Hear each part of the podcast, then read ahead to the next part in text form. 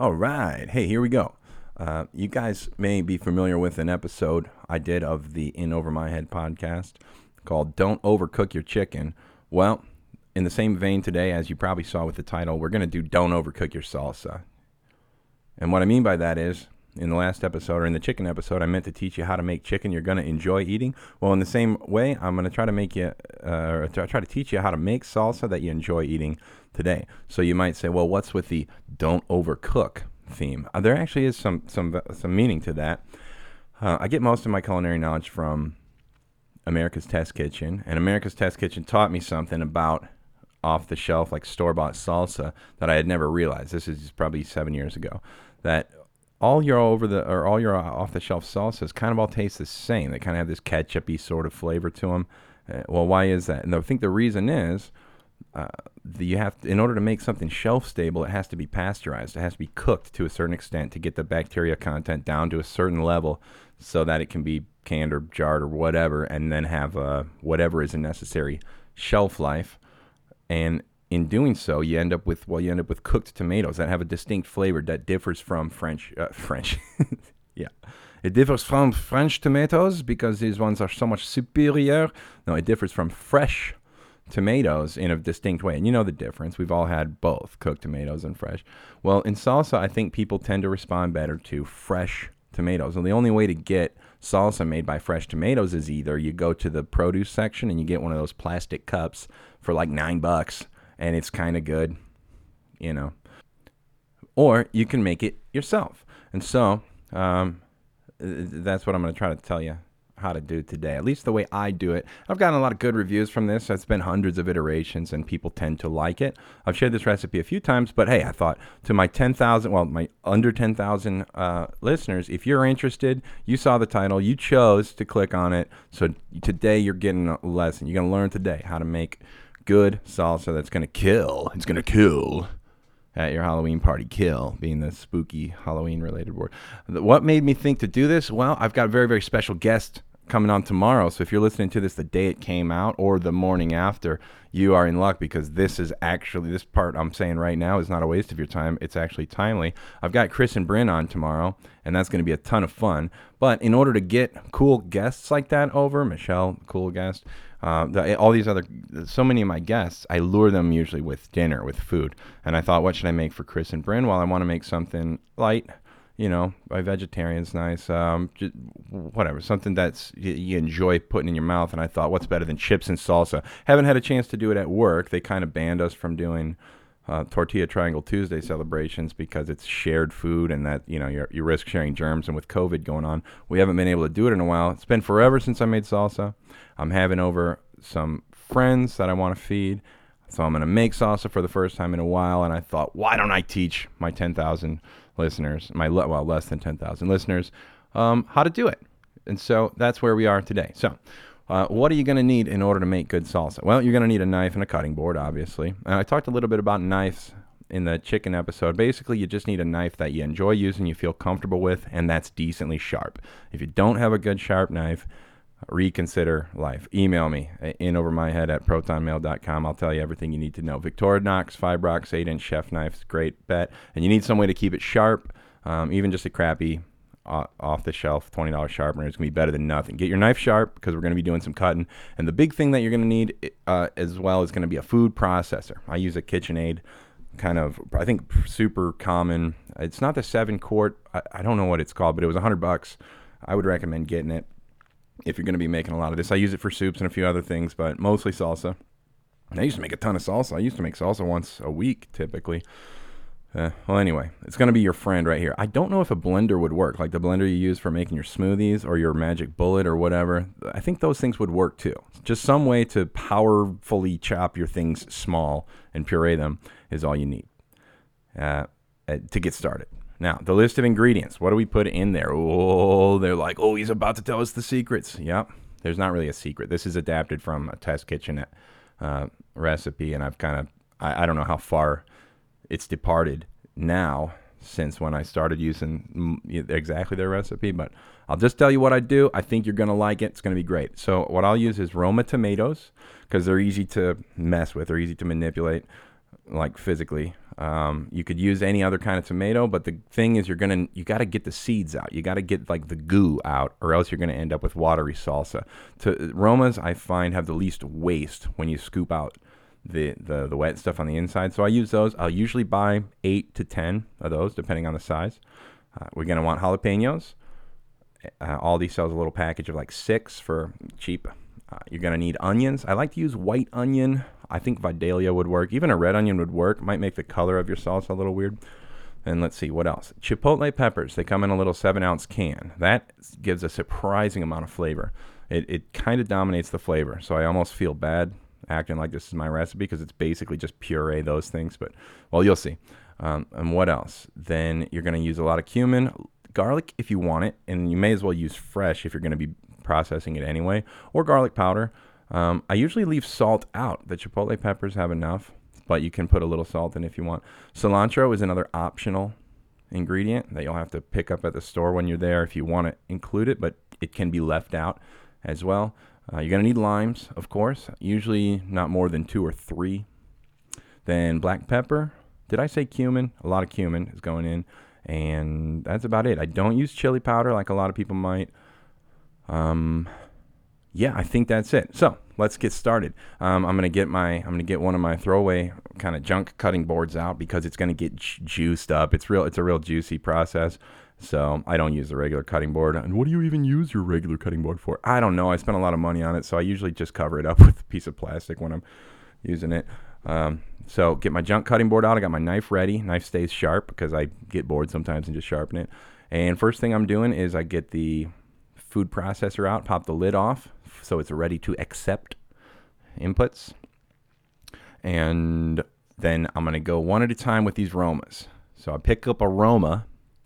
I got my knife in my right hand, Roma in the left. I go over to the sink, over top of the sink in case I drip, and I'm lopping off the top, the crappy end of the Roma, by about a quarter of an inch. Then you flip it over and you chop off just the little nub, the little butt part of the Roma there, and then I'm going back to the cutting board. I'll put that thing down sideways like a football on the on the on the line of scrimmage. Cut it down the center. Then I'm going one half at a time back to the sink. Turn the blade, uh, hold the thing up, turn the blade of my knife kind of sideways, and make a V-shaped cut right into the spine of that goo that goes down the center. If you do it right, that goose slides out and you're left with just, you can just see a couple of little pockets of seeds. Use the tip of the knife or your finger of your cutting hand if you want to just kind of scoop out the remaining seeds and goo. Give it a little shake, shake to get the extra liquid off. Boom, into the food processor. So repeat that process nine times in, in brackets or 18 times total if I have nine Roma tomatoes. And I'm done with the tomatoes. Next step, I'm going to my jallies. Take a jolly pepper. I'm lopping off the whole end that's got this little stem on it, and I, you lop off the little flower end too because I think it's got a hard part, hard little hard piece on there. Now, if you want, you can throw it right in, but the the innards of the pepper, of course, is is where the capsaicin or whatever the hot stuff is located. So depending how hot you want to make it, you can leave all the seeds in of your jallies. You can leave them in a couple and take it out of the others. But let's assume you're cooking for somebody or you're making this for somebody who's pretty sensitive to hot stuff, then we're to seed all of our jellies. So I'm going to do the same thing. I'm going to lay down my little football on the line of scrimmage, slice it down the middle to open up my jelly. Then I'm taking one uh, side, uh, one half, and again, you're going to kind of turn your blade sideways as you're looking at the thing and try to carve out. There, there are little stems that come out from the spine of those where the seeds are.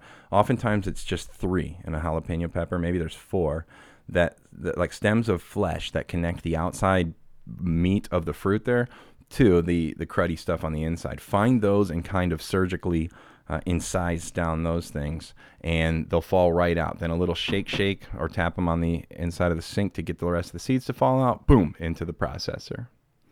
Um, let's see. Uh, yeah, jalapenos. The, yeah, well, you know all the you know all the heat is in the seeds. Everybody loves to tell you. Yes, I think it's true. In the seeds and the white flesh is where the heat is. But some jalapeno peppers, we've done tests. We've done tests. Bear can attest to this. Some jalapeno peppers have literally no flavor, and some are painfully hot. So just you can give them a little taste by just touching that white stuff where you cut it and put it to your tongue. And if it's whatever, if point is, if you want it to be very mild, you're cutting out the seeds and the flesh no matter what. And in she goes.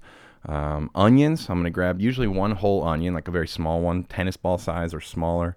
And what do you do? You just over the sink or over the trash can. You can lop off the top, lop off the bottom. Be very careful because those outer layers of skin tend to want to flake off and and and slip off. So if you're holding that thing by only the outside and you start pushing on it with a dull knife, it is very it is not uncommon that the whole thing slips out of your hand and you're in your left hand you're just left with a, a shell like a the dead skin exoskeleton of the thing the onion goes flying and that knife goes who knows where. So be very careful to make sure you have a good good grip. It's not this is not there's no shame in doing a little sawing motion when you begin that cut to make sure you're in before you just start pushing on it. Cutting an onion or when you first start cutting an onion is, is a great opportunity to hurt yourself. So be extra careful during this step. You cut off the top, flip it over, cut off the bottom, and then usually just put one big slice down the side, going from top to from north to south basically. And then you get your thumbnail underneath the outer layer and you peel that skin off. Sometimes takes a few tries, no big deal. Then back to the cutting board, and I'm gonna put that into quarters with the knife there. In she goes. That's that's the big that's the main ingredients that are in there. So then you can go a couple different directions. If you want to add garlic now and you got fresh garlic, do that thing, peel a couple of cloves off, you smash them sideways and you know, I, I actually quit doing the smash your garlic thing first because it's messy and I hate getting garlic flavor on my fingers. It, it doesn't come off. So what I'll do is I'll discard the knife for now and I'll take a garlic cl- clove and each clove you can grab at both ends, the pointy end and then the, the, the the, the base, I guess, and just kind of twist it, just wring it out, and it'll usually free the inside part from the skin, and you can start peeling that skin off. You still got to make one cut to get the, the gross end snipped off of there, but in she goes. And if you're not doing garlic, hey, even better. Um, now would be the time to go for our cilantro, and you're going to want to just take a, a big pinch, like from the fluffy end of the bunch that you bought at the grocery store. I usually go about two and a half knuckles deep with four fingers and just make my little my little carnival machine claw and just whatever I get, I get stems and all goes straight in. Then uh, let's see, salt. I'm leaving it out for now. Cumin powder. I'm putting in about uh, quite a bit, maybe two teaspoons, a tablespoon. I don't know, just a couple of shakes. And I don't use the the whole end. Uh, the I don't use the like sprinkle end. I just I just pop open the big boy end where you're supposed to put in your measuring spoons and just pop pop a couple little cups of that. Cups? Couple little whatever, a couple little bloops of that stuff. Um, I'll just use, I don't use freshly ground black pepper. Maybe you could, but I want so much that I'll just use it out of the, the can. Same thing. I'm opening up the big end. I'm just going to go and put in at least a teaspoon, maybe two teaspoons. Um, let's see what else goes in. Okay, now we got to put in. Uh, we're gonna. We still got lime juice and chipotle peppers. So the chipotle peppers, I'm gonna pop the lid off of that thing and and with the, the, the size of batch that I've described, you're probably going to want to pick out maybe three or four of those peppers from the can that I'm thinking of. Um, but usually it's going to end up being about a third of the contents of that seven ounce can that goes in. You can put in some of the plain sauce, um, just some of the peppers. On Test Kitchen, they rinse the peppers off and put in just the peppers. I don't know. That sauce is delicious. So I usually just kind of same thing. Just put my little carnival game grabber four fingers in there and whatever I come out with, if it's a nice healthy golf ball sized blob, in she goes. Uh, then limes. Um, I usually go start with one lime, and if it's a nice juicy one, I'll stop there. If it seems like I didn't get much juice, I'll do I'll do a second lime. Put it all in, lid on, and just blend till smooth, baby. Yeah, that's right. Then you pop your lid off. Be careful where you set it. It's going to be juicy on top. It's going to be messy. I try to set it over the sink or something, like along that spine of the sink, but whatever. Then uh, go in with a spoon or a chip if you want and see if you like it. What what blent up? And sometimes you need to add a little salt. Sometimes you realize that you put that it's too hot, and I don't think there's a solution for too hot. People say people say ridiculous stuff. Oh, you got to sweeten it up, put some sugar in there or something. Ugh, no way. I think the only way to make something less hot is you dilute it. So now you could split it into two batches and you do a whole nother one, or maybe add more tomatoes. But if you made it too hot, I'm sorry for you. Um, if you didn't, good for you. Now, if you do want it to be more hot, if you didn't go far enough, put in a whole nother jelly with the seeds, or some cayenne would be fine, or some kind of a chili powder, like ancho chili powder, something like that might have a little heat. Uh, I think, man, dude, I think that's pretty much it. Also, don't shy away from MSG. Instead of putting in salt, consider using MSG as a substitute. It's delicious. It's lower in sodium content. You get a ton of flavor out of that. Uh, that about covers it, folks. So this here's what's going to happen when you, you're going to pour that out into a storable container, and when you wake up in the morning to get it back out to to to surprise all your guests with how delicious and amazing your salsa has been, or will be, or whatever. Um, you are going to see a little puddle of juice there. I, I thought he told us how to get the juice out. Yeah, I no, I know. There still is going to be some. And so if you don't like the look of having a little puddle of juice on top of your stuff, just stir it up periodically. It's just the way it is. But nobody cares about no juice, man. The people are going to love it. They're going to thank you for it. They're going to go, Where did you get this recipe? And then you're going to have to tell them all about it. Fabulous, the critically acclaimed In Over My Head podcast, episode number 20. It's a bonus episode. This is only for anybody who wants to listen to it. Other people besides that can't, won't hear it. So, um, hey, you're welcome. And hey, thanks everybody for listening, man. Tune in for Chris and Bryn tomorrow. It's going to be great. Um, tune in for, uh, we got uh, Richard Glenn on the docket and a few other guests that have agreed, but we just haven't set up dates yet. So we got a whole bunch of fun stuff happening.